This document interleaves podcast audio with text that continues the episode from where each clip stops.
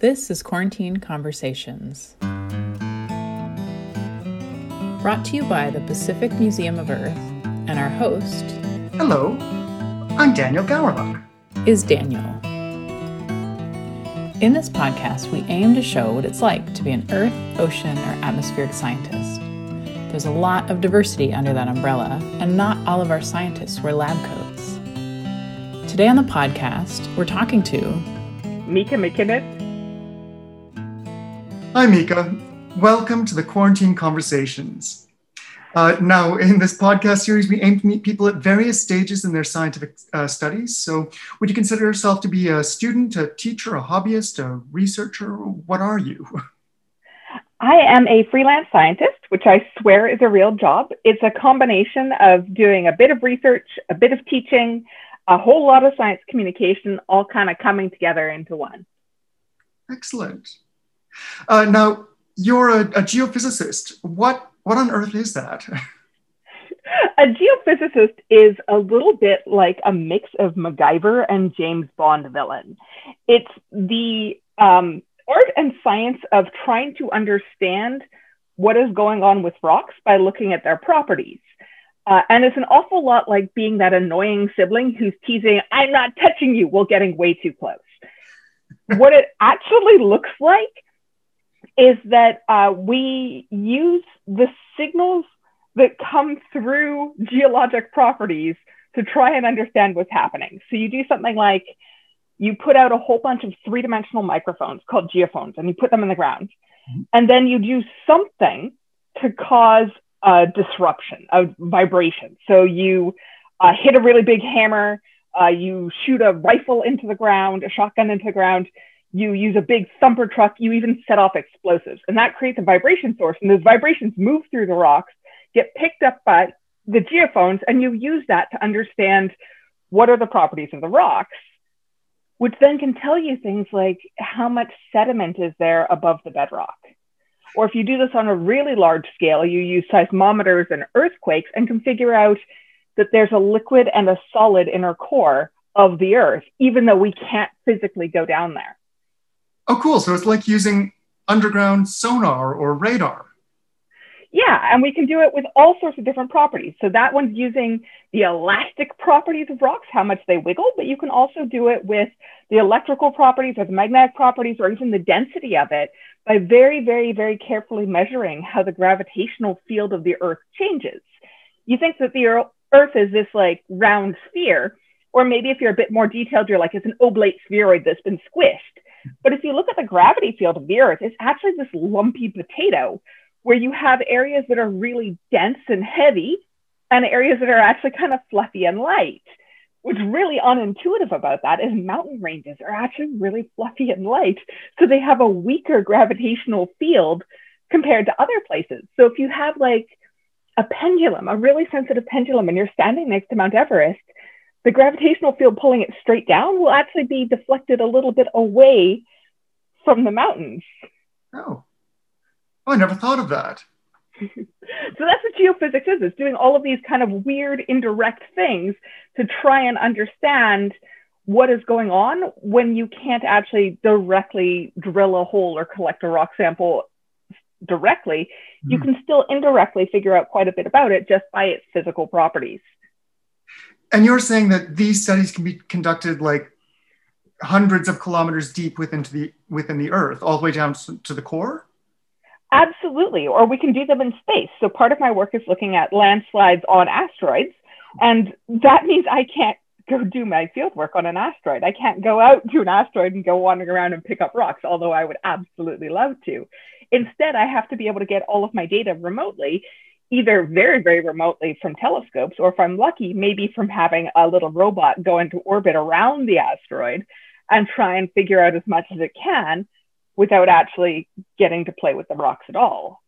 We're only very recently starting some asteroid sample return missions, and those ones we're going to get a chance to actually confirm some of these rock properties that we've been guessing at. Are you involved in that mission in any way, or? I am not on that particular mission team of the OSIRIS-REx team. I am very, very excited for their results. I am involved in a project called Espresso. It is a NASA funded project and I am on the part of the team looking at landslides specifically. So the whole concept of Project Espresso is that we're sending more and more of these robots to these small comets and asteroids and moons, these little tiny, weird, wonky rocks in space with variable gravity pointing in strange directions and low to no atmosphere. Mm-hmm. And we want to be able to figure out where on these objects are both interesting and safe so that we can land our robots, take some samples, do some science, and maybe bring it home again or maybe stay in place. I'm on team where is safe, and I'm looking at landslides for it. So I'm taking what we know about landslides on Earth and how do you do hazard mapping on Earth and applying it to comets or to asteroids or to anything else to try and go, can we land our little robot without it getting squished? I'm always shocked by um, the, the odd places that geosciences will take you, even uh, beyond our, our, our, our um, atmosphere and out into space. That's really impressive. It's really fun. It's actually been one of the very frustrating parts of the pandemic for me is that I was set up to go do some zero gravity flights at the beginning of the pandemic in April, where we were going to take a sandbox and we're going to put it into a vacuum chamber. We're going to put the vacuum chamber on an airplane and then we were going to fly the airplane in these parabolas. And when you do that, you get these times where you have double the gravity, and then you go down the parabola and you get uh, reduced gravity. So I was going to have sandbox landslides in a vacuum in microgravity, and I could be able to use that to confirm how my models are working. And then we got the pandemic, and there was no flying across the country to go hang out on a zero gravity flight. So that's delayed indefinitely right now, but hopefully sometime in the not too distant future, I'll have that opportunity. Were you going to be tossed around with your sandbox too, or were you going to be on the ground? I was absolutely going to be on that plane with my sandbox, making sure that it was doing what I expected it to do. I'm with... very, very jealous, and also, um, yeah, a little. yeah, the nickname for the larger version of these flights is the vomit comet, uh, because that change in gravity over and over and over again can be quite upsetting for your belly. Mm-hmm. Um, I am not certain how I'd respond to it, but I was very excited to find out. so that's my future plans right now of what I will do in the after times. Now, this is a really unusual field. It's a field um, I didn't know existed until you know I met you. Uh, how did you get into this field of science? It's not like there are geophysicist Halloween costumes. It's true. So I first came to UBC and was looking at volcanoes on Mars, and it was really interesting work. I was working with corn syrup and I was putting little heaters in it, and I was trying out how to make really stable hotspots for a long period of time, um, which is really amazingly cool because it turns out the volcanoes on Mars and the volcanoes in Hawaii are geologically really, really, really similar. Like they're the same type of material, geologic material. But on Earth, we have plate tectonics that drags across the top of the hotspot. So you have that island chain. But on Mars, without plate tectonics, it just stays in one place and builds a bigger and bigger and bigger volcano until you end up with Olympus Mons. So that was really cool and really interesting. Um, but I realized I didn't I didn't have the motivation to keep going. I got lost. I was doing my work, but I wasn't really excited about it. I didn't really understand why. So I took some time to think and to try and understand what is it that really truly motivates me? What is the thing that makes me keep wanting to do something? And I thought that motivation was curiosity. That's why most people go to grad schools because they want to learn something new and to be the first ones to learn that new thing. And I was wrong. That's not my motivation my motivation is that I want to make things less bad. Mm. I want to make the world a little less worse. I don't even need to make it better. I just need to make it a little less grim and a little less dark. And so I almost had it figured out with doing the volcanoes, but what I actually wanted to do was work on disasters that impact people on Earth. So I started working on landslides instead, and I started working on really, really big landslides. So small landslides are like sliding block physics that you can do in high school math, where it just goes down the slope at an angle and you're done.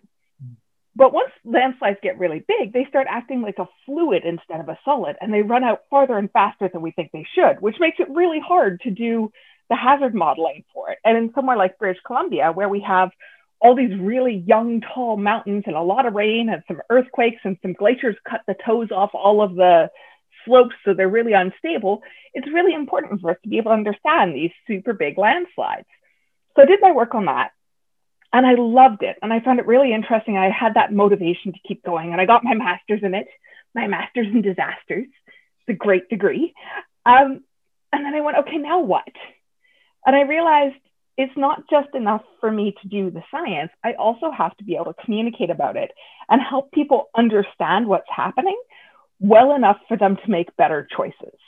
So I started getting really heavily into science communication and science policy of how do we take all of this amazing research that we do and apply it to the decisions that we make.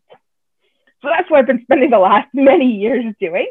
Uh, and then you go, well, how do you get from that back into space again? Well, it turns out it's the exact same science, but now it's in a slightly different location. You get to do all sorts of new and cool physics to it. So I still get to feed that curiosity and have that chunk of learning something totally new that nobody has ever done before.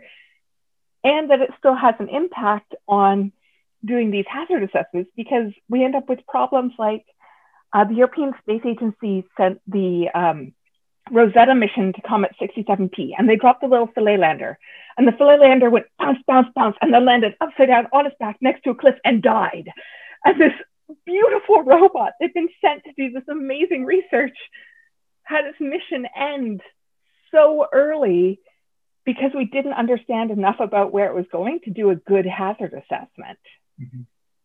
And I want to help make sure that none of our robots have that happen again that even if it's not a life or death question, it's still like years of work and money and research and effort that if maybe we can take some of the tricks we've learned about hazard assessments here on earth and apply them in space we can save that up and be able to have a bit more chance of success well, that does bring me to um, one of your amazing skills, in that you are not only an amazing scientist, but you're also a fabulous uh, geoscience educator and uh, communicator. And um, I really view you as kind of a role model because uh, you do it at a level that I could never reach. And you, you constantly um, go into the lion's den and engage with um, publications and people who may not be as science friendly as uh, um, other publications and uh, outlets. So thanks for doing that. Well, thank you. I, I definitely have a lot of fun, but it does make me very nervous every time I do something like decide to do an interview with a British tabloid, and I'm a little bit nervous about how that's going to get put in context. Or right now, I've got some documentary series out on uh, the Science Channel that I am right there listed along with UFO experts, and it's always a little bit unnerving to give up that power of how my words are going to be put together and hope that when they come out, there's still enough science context. But I take that risk because it's not about having science that is carefully organized and put together like we do in our classes with our beautiful structures and scaffolding of our ideas and our learning objectives where we go this is what you're going to put together. Instead it's reaching out and finding people where they are and going okay so this is what you like this is what you enjoy. Here's where the science is in it. Here's how we can have really solid science about the risk of asteroid impacts and orbital interference of that inside of a romantic comedy television series. Here's how we can talk about geophysics and how do we do signal analysis inside of a television show about conspiracy theories. Here's how we can do what is the the proper response to an earthquake and how to drop cover and hold on when doing a breaking news special on Fox. It's just because people choose to have their information from these places that I wouldn't doesn't mean they don't deserve good science. They still have that and it's still valuable to them. And so I take that risk at every time. It's a little bit nerve wracking and hope that it works out. No, that makes total sense. Uh, they've got the spoonful of sugar and you're the medicine. And uh, like you said, you're going to where they're at. They won't necessarily come to you and, and you can't expect that. Exactly. And sometimes it works and sometimes it doesn't. And I learn a lot every time, and I learn a lot about the sort of misconceptions people have about science, which also helps me when I'm trying to then teach in other circumstances mm-hmm. of going, oh, okay, so when I say the word model, I think it means this, but other people are hearing this totally different thing how can I change that and work around that? There's all this jargon that I'm so used to that's so embedded in my life that I don't even recognize other people use the words differently. And that's a great skill. That's amazing. Thank you. Now, in your research, have you made any uh, fun discoveries that you'd like to share aside from the ones you've already mentioned? Um, I uh, get to learn all sorts of fun things along the edges of, of what I'm supposed to be figuring out versus what I actually figure out is, is a quite a big difference. Um, one of my adventures more recently has been going into uh, rock identification, which is geophysicists don't really normally do much with rock identification. I procrastinated taking my mineralogy and petrology classes as long as I possibly could. I was a very reluctant student in them um, because, from a geophysics perspective, we just care about what is the property of the rock. Is it magnetic or not? How dense is it? Can it conduct electricity? Which, while all very useful and important, is not really great for telling you things like what exact variety of feldspar is that. Um, but I've been playing with those physical properties in terms of all right, where are some of the more unusual ones? Where are the properties like when you hit a rock and it glows? Or can you use your other senses like taste in order to identify a rock? And I found people get really excited by that, mm-hmm. that there's a current cultural moment and trend about wanting to lick the rocks. And people get absolutely thrilled with the idea that, yeah, you totally can lick some rocks. And it's not just about identifying halite, salt. You can identify other more unusual rocks like sylvite, which is the potassium version of, of halite of salt that tastes sour and bitter instead, or that there's some rocks is actually dangerous to lick. Like anything that smells like garlic probably has arsenic in it, which is a poison. So you definitely don't want to lick it. Uh, so that's been a really fun adventure that technically there's no reason I'm going down that path except for it's fun and it's interesting and it's true. So why not? Yeah, you're a lifelong student, as are some of the best academics. So um, kudos. It's an adventure. It's an absolute adventure. I've also been having fun with um, the idea that anytime you find a geologic glass, it's a sign that something has gone terribly, terribly wrong. So when we talk about rocks, rocks are made up of minerals. And minerals have a crystal structure, which means they've had enough time to be able to have all their little teeny tiny molecules form nice specific shapes. Mm-hmm. And you get like hexagons and you get prisms and you get whatever else. Um, but sometimes the mineral cools so fast it doesn't have enough time to get a structure. So it forms a glass. And the most commonly known one would be obsidian, mm-hmm. which is when lava cools super, super fast. Um, opal is another version of something that doesn't have its own mineral structure. But there's also more unusual things. Like there are um, geologic glasses that form because of lightning strikes that heats things up, or you have specific geologic glasses that form because of meteor impacts. Or to get back to my landslides, there's frictionite, which happens because a landslide is so big that when it falls and collapses and runs out, the heat of friction between the landslide and the ground melts the rocks and creates these little bits of glass. There's also human versions of geologic glasses. Like we have glasses from nuclear testing and we have rocket glass from when rocket engines fire, into the sand when they're blasting off. That heat can melt it and create a quartz-based glass. So being able to talk about those, again, it's it's a little bit of a landslide thing. Anytime I find frictionite, I know I've found a very, very, very large landslide. Uh, but it's also just really cool and interesting to talk about. And people get hooked and fascinated by this idea that it's not just obsidian and that you can go out in the real world and find these rocks and go, okay, something big happened here, something huge and high energy and dangerous happened here. And I can learn about it because this rock is gossiping and telling me the stories.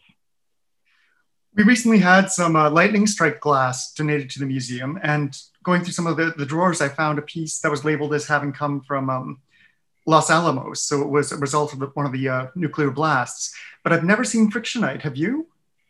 I do. I actually, so we can find some up near Pemberton.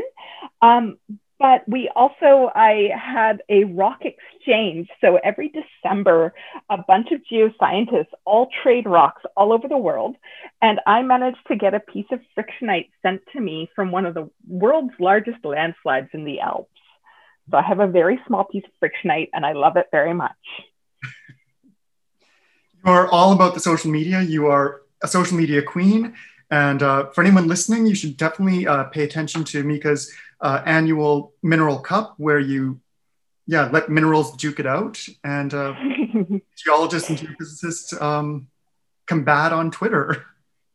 Yeah, it was actually really, really fun. Uh, two years ago, we actually had a huge number of ice skating fans who also joined in. So it's not even just geoscientists; it's anybody who finds rocks really interesting and fun.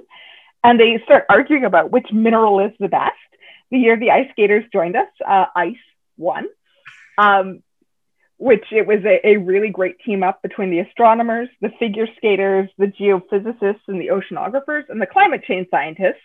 But the hard rock science, uh, hard, hard rock geologists were kind of annoyed at us because they didn't like that a mineral that's liquid at room temperature managed to win. Um, although my objection to that is that the world's only specimen of um, ice that is solid at room temperature is in Canada. So surely we get to have some Canadian pride in that. It's a type of ice that forms under really high pressure that got stuck in a diamond and the diamond was erupted to the surface. Um, and it held because diamonds are like a little high pressure um, sample capsule, it held it all in so tight that the ice stayed ice. Uh, and now it's in the Royal Museum of Ontario. Yeah, because in order to melt, it would have to expand, and there's no room for it to expand within the diamond. Yeah, it would need some space to be able to change its structure, and it just can't. It's the the diamond formed around it, and now it's stuck. So it's a little inclusion of solid ice at room temperature. You see, this is why I love talking to you. You know, you always have stories, and uh, you just know stuff that's always entertaining that I never expect. Uh, but apparently, we've got ice diamonds. Yeah, I love it. I absolutely love it. And we're pretty sure that this particular type of ice, so there's all different varieties like ice one, ice two, ice three, ice four, all change slightly different um, crystal structures to them. So they're all H2O, they're all hydrogen and oxygen, but they have slightly different shapes to the chemical structure of them. Um, and we're pretty sure this specific type of ice is really common in the solar system on all like little ice moons like Europa, or maybe out on Pluto where they have like nitrogen glaciers moving around that this ice might be more common under those circumstances um, and behave more like a rock. And it's just uncommon here on Earth where we're warm and wet and squishy. So it's really cool that we've got this opportunity to actually go, okay, so this particular crystal that we're pretty sure exists that haven't been able to go out and find because it's really expensive to do anything in space, we finally found it here thanks to diamonds helping us out that also gave us this little tiny sample of what's happening way far below our feet where we couldn't possibly drill down to get. Diamonds are a geologist's best friend. exactly, exactly. And I love the idea that like we say diamonds are forever. Oh no, not on geologic timescales they aren't. Diamonds are just like hanging out temporarily, but once you bring them up to the surface, they're eventually going to slump down and be just carbon again. And that's um one of the things I really had a lot of fun with wandering around inside our department is you go around our department and ask the professors to show you their favorite rock, you will never be sad. Um, so I went and I managed to get somebody to show me all of their little teeny tiny diamond shaped pieces of carbon that were just diamonds that relaxed and slumped and are now, you know, graphite. I love it. What's your favorite rock or mineral? Oh, I like the ones that taste good. So I really like sylvite because it's sour. Um, so that's my favorite of the minerals. It's just like halite, just like salt is. You actually have them, they form together for the most part. Um, and you've probably actually tasted sylvite before without even realizing it, because anytime you get low sodium salt, that's actually 50% halite, 50% sylvite. Oh. So we kind of sneak it in there. Um, and it's really uh, also a really good source of potassium. So some pe- sometimes people are prescribed low sodium salt, not because they need to have less salt, but because they need more potassium. Um, so I love that one. I love my frictionites because anytime I can find landslide glass is just really fun and cool. Um, but I mean, I like all the rocks that have interesting properties, anything that behaves funny when you play with it. Um, I actually just did a TEDx talk about banded iron formations. So I have a banded iron formation pendant that is the geologic record of one of the most momentous changes in Earth's climate history. The banded iron formations are an extinct rock. They're a rock that formed and then the conditions to create them ended and will not happen again. And they look like black and red stripes. Mm-hmm. Um, and the reason they formed is because there was a little blue green algae called stromatolite. So we're pumping oxygen into the Earth's early atmosphere. Uh, and that oxygen reacted with the iron in the oceans, and that iron precipitated out in layers of uh, magnetic minerals like hematite and magnetite. And then when there wasn't quite enough oxygen, it precipitated out as like quartzes and other jaspers and muddy things. So you got these layers of black and red and black and red and black and red. But then the iron precipitated out of the ocean, The iron formations were done, but the oxygen kept coming and pumped into the atmosphere. And we call this a great oxygenation event because it's when we got, um, well, an oxygen atmosphere. And it led to the Cambrian explosion of life. And it's the reason why we have like all of these amazing organisms that have oxygen respiration, like us. Mm-hmm. Uh, and also all of the rocks incorporate so much oxygen into them like all the silicates and all of the uh, rusts and all of these really cool things. I'd never really thought about minerals evolving until I started going into this. But there are minerals that only exist on Earth and not elsewhere in our solar system because we have water and oxygen here everywhere. Um, but then they kept pumping, the stromatolites kept pumping so much oxygen into the atmosphere that it fundamentally changed and they poisoned themselves off, and most of the stromatolites on the planet died.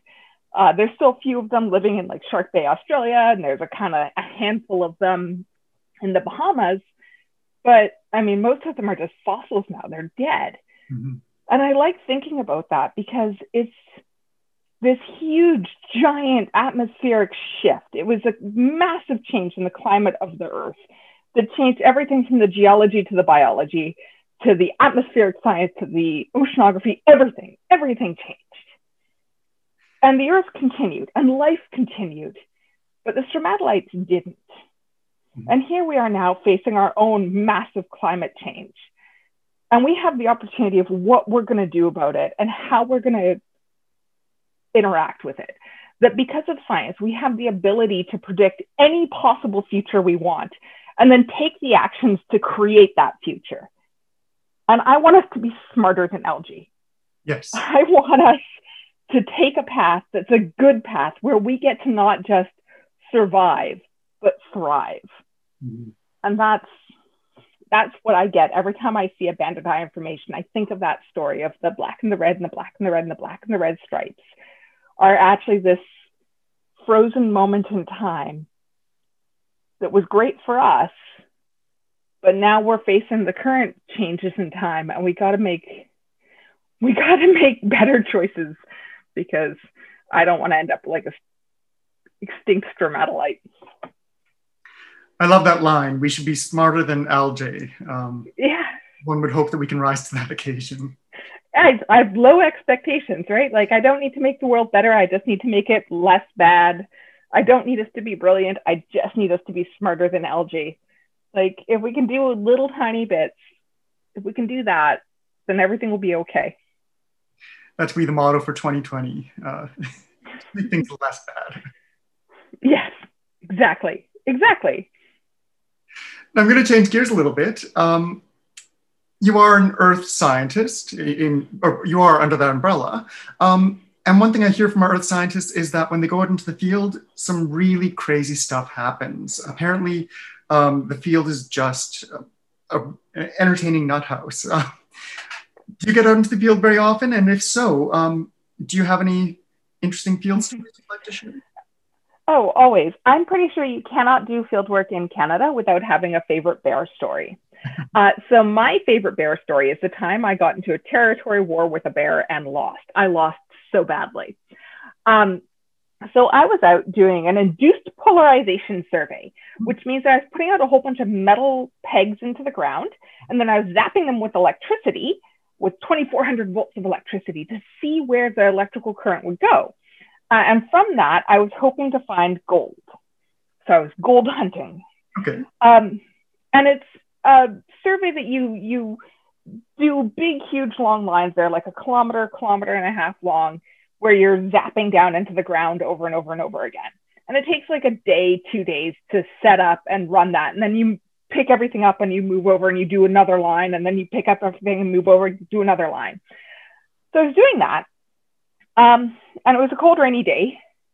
And a bear had decided that well, I had cut these beautiful, nice, clear paths through through the woods that were much easier to walk through than brambles. So he was going to come walking down my cut line, which is pretty common in geophysics. You just accept that the bears are going to use your trail as their trail.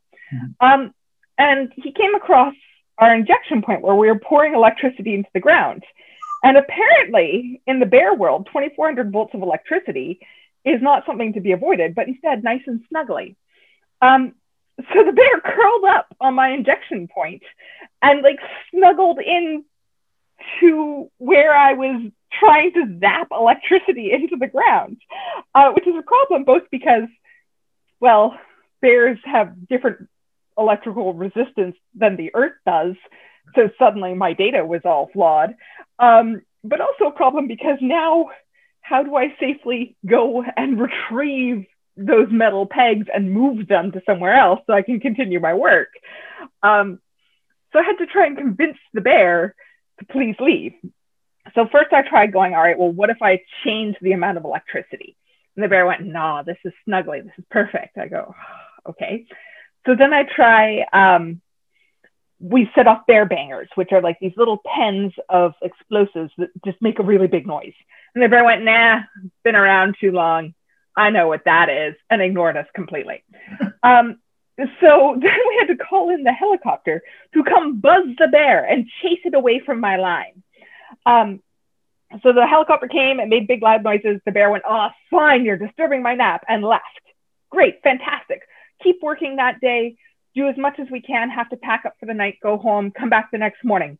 And the bear has decided to show me what he thinks of my uh, tactics by taking a very large poop in the middle of my line on all of my equipment. So now I have to go through and just clean all the poop off. Thank you, Bear. And then check all of the electrical readouts to make sure that he hasn't damaged anything and that everything is still consistent. Great, fine, fantastic, done. Let's do this. Do my work for the day. We don't quite finish, so we have to leave things out for one more day because the bear has disrupted our timeline. So I come back the next morning and the bear has gone, you know what? Cables are delicious. And he started chewing on all of my wires. And again, this is not an uncommon problem. Everybody thinks that cables are delicious. If you are working in Canada, you are going to eventually end up with a bear who chews on your cable, or a cow who chews on your cable, or cats who chew on your cables. Everybody's going to chew on your cables. So again, I have to sit there and I have to find all the tooth marks in the cables and that they very carefully test and make sure that they, they didn't puncture all the way through. Or sometimes I have to go through and like splice the wires back together again, and it's these teeny tiny thin little wires. Um, and I'm in like the rain on the mountains in Canada with my pliers and my electrical tape, re-splicing the wires back together again, being like, "Oh, freaking bear, I hate you right now." Get it all done. Get my my gear finally set up and running. We get that last data point. Fantastic, great. I can finally leave this bear alone except for when you're doing this type of survey, you have to have a ground point. You have to have something that's really, really far away from everything else to measure relative to, because electricity, you you have to measure relative to what does zero look like. Right. Uh, so we have to leave this one thin wire dangling out behind us as we move along. So I leave that one thin wire, and we go off and we do the rest of the survey. and it takes a few more weeks, and we think we found gold, and it was all very exciting. Um, but now we're totally done, and it's time to clean up. So we're collecting all of our wire again. We're collecting that one long thin wire. And when I get back to the line that I had all the conflicts on the bear with, this time he's left me one final present. He has killed a moose directly on top of my wire. So now I've got like antlers and fur and bones and this is huge gory mess directly on top of my wire. And I just look at that and go, all right, clip the wire on this side, clip the wire on that side. You can have this. Yeah. I'm leaving. Um, so that was the last I saw of that particular bear. Um, and as far as I know, he still has my bit of wire uh, and he can keep the trail. It's his now. Oh, I don't envy you having to go through that. It's like chasing a cat away from a warm laptop. Oh yeah, it's just I'd never really thought about 2400 volts of electricity being toasty, but uh, who am I to argue? Was it flowing into the bear, or what, were they just attracted by the warm post? It was. I mean, the electricity is flowing through metal pegs into the ground. It's like you're creating an artificial lightning strike. It's that's the whole point of the survey. Um, so yeah, if you're touching the like I've touched those metal poles before because they're very very low amperage. Um, so it tingles. Mm-hmm. Like it doesn't it doesn't like send you convulsing or anything like that. If you are, then you've got some really bad problems with your setup. Um, but it is definitely like an uncomfortable electrical shock that like tightens all your muscles and everything. Um, unless you're a bear, in which case I guess it's a very comfortable electric shock. I it's he he just wanted voluntary electroshock therapy. I don't know what he was doing. He just really liked it. It's maybe it tickles. I don't know. I guess that makes sense. Their their hot, skin is pretty thick. Yeah, like the layers of fur and fat are a pretty good insulator. I'm hope I'm assuming, and it was definitely during fat bear season of into the autumn when they're all hmm. bulking up in preparation for their winter hibernation. So it's like maximum insulation going on. That's what I keep telling myself as the uh, the weather changes and um, I'm getting bigger myself. We're uh, stockpiling for our stress responses, right? Exactly. Fattening up for a long winter. Mm-hmm. Now, there are aspects of our work that we all love and aspects that we don't enjoy so much, like uh, chasing away bears. Um, what is your favorite part of your, your work? Oh, I just I I enjoy so much of it. It's one of the nice things about doing this mix of jobs is that I get to kind of combine things together. So the disasters work is really fun and interesting because if I do it well, fewer people are going to get hurt and fewer people are going to die, mm-hmm. which is like amazingly rewarding. But it also means I'm talking to people either on the worst day of their entire lives mm-hmm. or I'm trying to convince them to prepare for the worst day of their entire lives when they really don't want to. So it's also really exhausting work that can be emotionally very hard to do. But then I also get to do like work in science fiction or work with um, much more trivial and goofy topics. And it's like a cotton candy job where I just get to play and have fun and go, isn't this really cool and interesting and just wild? And I get to really dig into that. And again, it's really fun and it's really rewarding in a totally different way and it's emotionally much easier to do but if i only did that it's also it's also work that doesn't have that same um, fundamental impact as the disasters work so being able to do both of them is this amazing balance for me where i can have all these different pieces kind of come together and i can shift where my focus is depending what i need and what sort of work i'm willing to be doing of do I want to be doing the big serious stuff? Do I need to be doing something a little bit more goofy? How can I blend it together? What part of it am I going to work on next? And that all of it is still important to do, um, but that I don't burn out on any one aspect. So that's my favorite bit is being able to mix things up. That's a great approach. And uh, I guess that explains why you're one of the happiest people I, I know. Um, because every time I'm seeing you, it's your your happy time, I guess. Yeah, I get to play with things all of the time and I get to try and make things a little less bad. And that's that works for me. It's I think it's really important to try and understand what is your motivation in life. And that motivation could be money, it could be curiosity, it could be so many things. And understanding what that is and then accepting it and working with that is really important. It's it was hard for me when I first realized I wasn't driven by curiosity. I really wanted to be. I, it was a mm-hmm. huge part of my self identity. And accepting that that wasn't true and that I actually had this other motivation, that my motivation was much more about public service, was critical to being able to not just be motivated, but to be happy. I think that's a very that's an admirable balance and it's not one that um, gets promoted enough. I think we're always taught that curiosity should be enough or um, yeah otherwise it's curiosity or money and there's nothing in between but i think you found an excellent balance of you know a manageable goal which simply make things less bad and that's something we can all ascribe to and especially at a time when um, our options to improve the world are really really limited uh, that mantra of make things less bad is something we can all uh, adopt. It's, it's really important to find out what it is that's your personal motivation. And it's also important to then figure out okay, so what are the components and the pieces of it? So, what does make things less bad look like?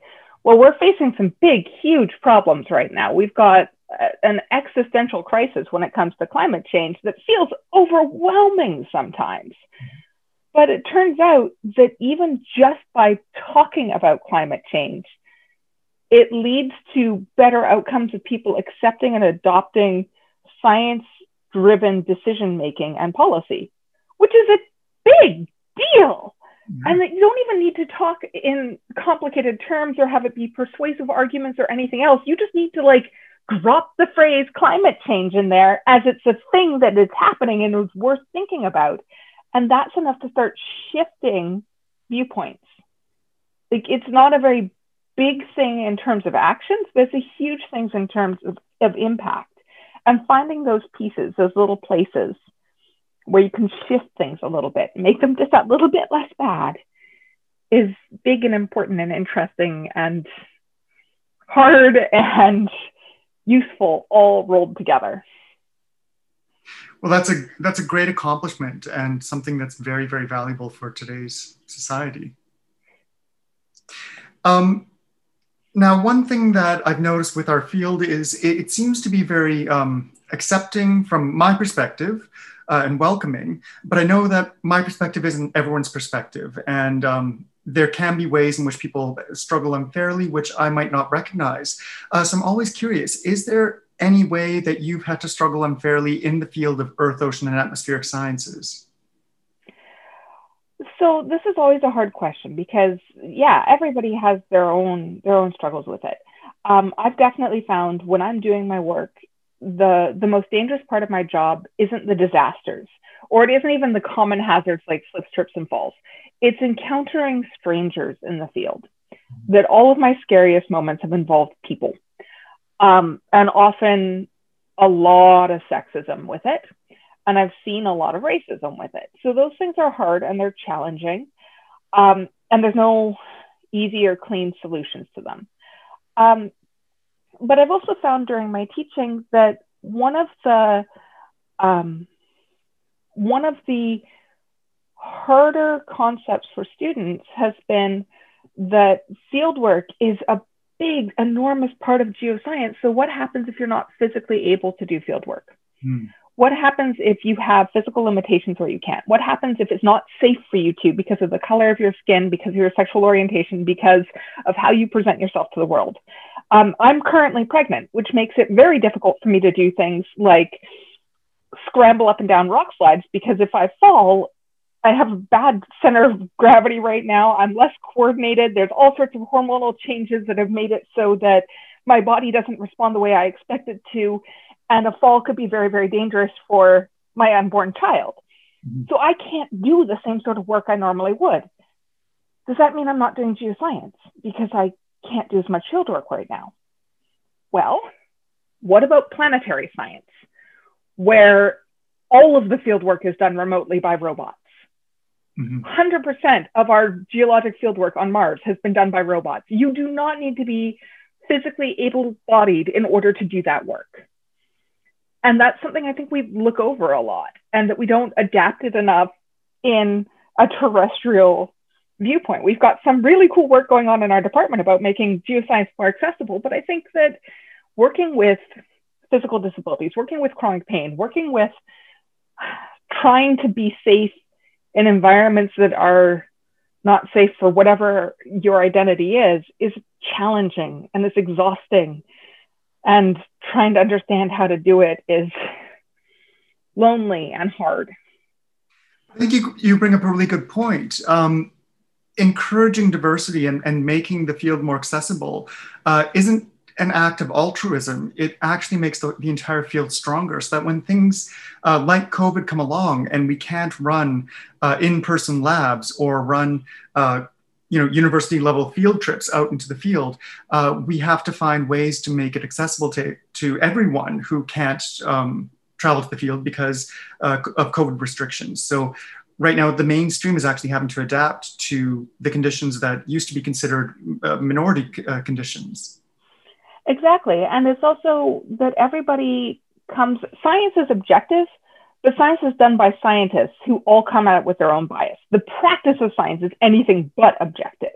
Mm-hmm. Like we're all aiming to figure out these grand truths about the universe, but we're coming at it with our own perspectives and experiences and biases. Um, and that is interesting in that the more perspectives and experiences you have, then the better able you are to approach problems in different ways. Mm-hmm. Now, that, that brings me to my last question. Um, the COVID pandemic has really changed how we're doing uh, most of our work. Has it impacted your line of work, or, or how has it impacted your line of work? Yes, actually, I ended up with a Nature paper because of COVID.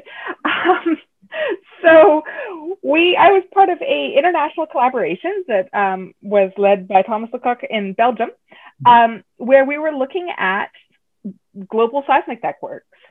Uh, so normally we try and put our seismometers in really isolated, quiet places so we can be as far away from noisy, interfering people as possible and just listen to earthquakes and use that to be able to map out what the inside of the earth looks like and how plate tectonics are moving and what exactly is going on in, in the interior of the earth based on how those vibrations travel. But it's really hard to get far away from people. We're noisy. Um, so we're always having to filter out this noise of traffic and trucks and people stomping their feet and all of these human generated noises until we had COVID and the entire planet went into lockdown. And suddenly things got very, very quiet. And we picked it up on our seismic networks where we could see that there's less air traffic coming in and out of the Caribbean islands and that there's less truck traffic going through the streets of London. Um, that with the seismic station in Vancouver that's down at Canada Place, we saw this sudden quieting happening because we no longer had cruise ships coming in. We didn't have the downtown traffic. The construction slowed down. We didn't have pedestrians happening. And suddenly we're able to just have a minute to breathe, have this calm in our seismic stations. Um, and also be able to almost quantify what is the impact of people staying home? Mm-hmm. What is the impact of people just chilling out for a bit? Um, we're still going through a lot of that data, trying to, to find more things. We did the, the very first step, which is so we hypothesize when everyone stays home, it'll suddenly be very quiet on our seismic stations. And we saw that was true. And then we correlated it with things like flight plans and um, audio recordings of traffic noises getting quieter and all of this other stuff to confirm that, yeah, that is actually what happened. The cause and effect, these two things are linked together. And now it's time to go through all of it and go, all right, so can we see smaller earthquakes than normal? Um, can we uh, identify other things happening that we couldn't usually see in this global quieting. And maybe in the future, once there's more noise in the aftertimes again, will we be able to better filter out that human generated noise uh, now that we know what it looks like with the before after? Like now we know what that noise actually looks like. Can we filter it out more easily and be able to get just the geologic data we were looking for in the first place? That's amazing. You can actually hear the difference of human activity deep within Earth. yes, it's like it's it's right there in all of our data, and the, we're not the only field that did it. There's been even in British Columbia, there's been a couple of very cool studies. There's another group of scientists who managed to do they do audio recordings in the oceans, um, and they were able to see the quieting of ships meant they were better able to hear the whales. Wow. So there's been a lot of things that's been an accidental global science experiment by just having a brief moment of quiet to be able to go out and look and listen. And I guess that shows how noisy we really are, and maybe in the future we'll uh, work toward being a, a, little less noisy, generating less noise pollution. That'd be nice. That'd be very nice. Just not have things not just go back to what they used to be, but to go back better. Exactly. Well, Mika, those are all the formal questions I have. Um, did you have anything you wanted to add before I let you go? Oh, I mean, it's just it's an interesting thing to work with the earth because it's one of the few sciences where where you physically are makes so much difference that here in British Columbia we have this active tectonic zone and brand new baby rocks but if you do something like a travel abroad to Australia and do their field camps you find entirely different situations where instead of identifying volcanoes by looking for obsidians or granites, you go looking for the extremely weathered clays and see if you can stick your finger in and have it go down. So it's really it's a great field for being able to have it change depending where you are, what sort of things you're going to learn. And it's a great field for being able to have so many different applications of whatever your particular motivation and your particular type of curiosity. There's some way to apply it to look at things to do that aspect. And it's all about just trying to figure out how to put those pieces together.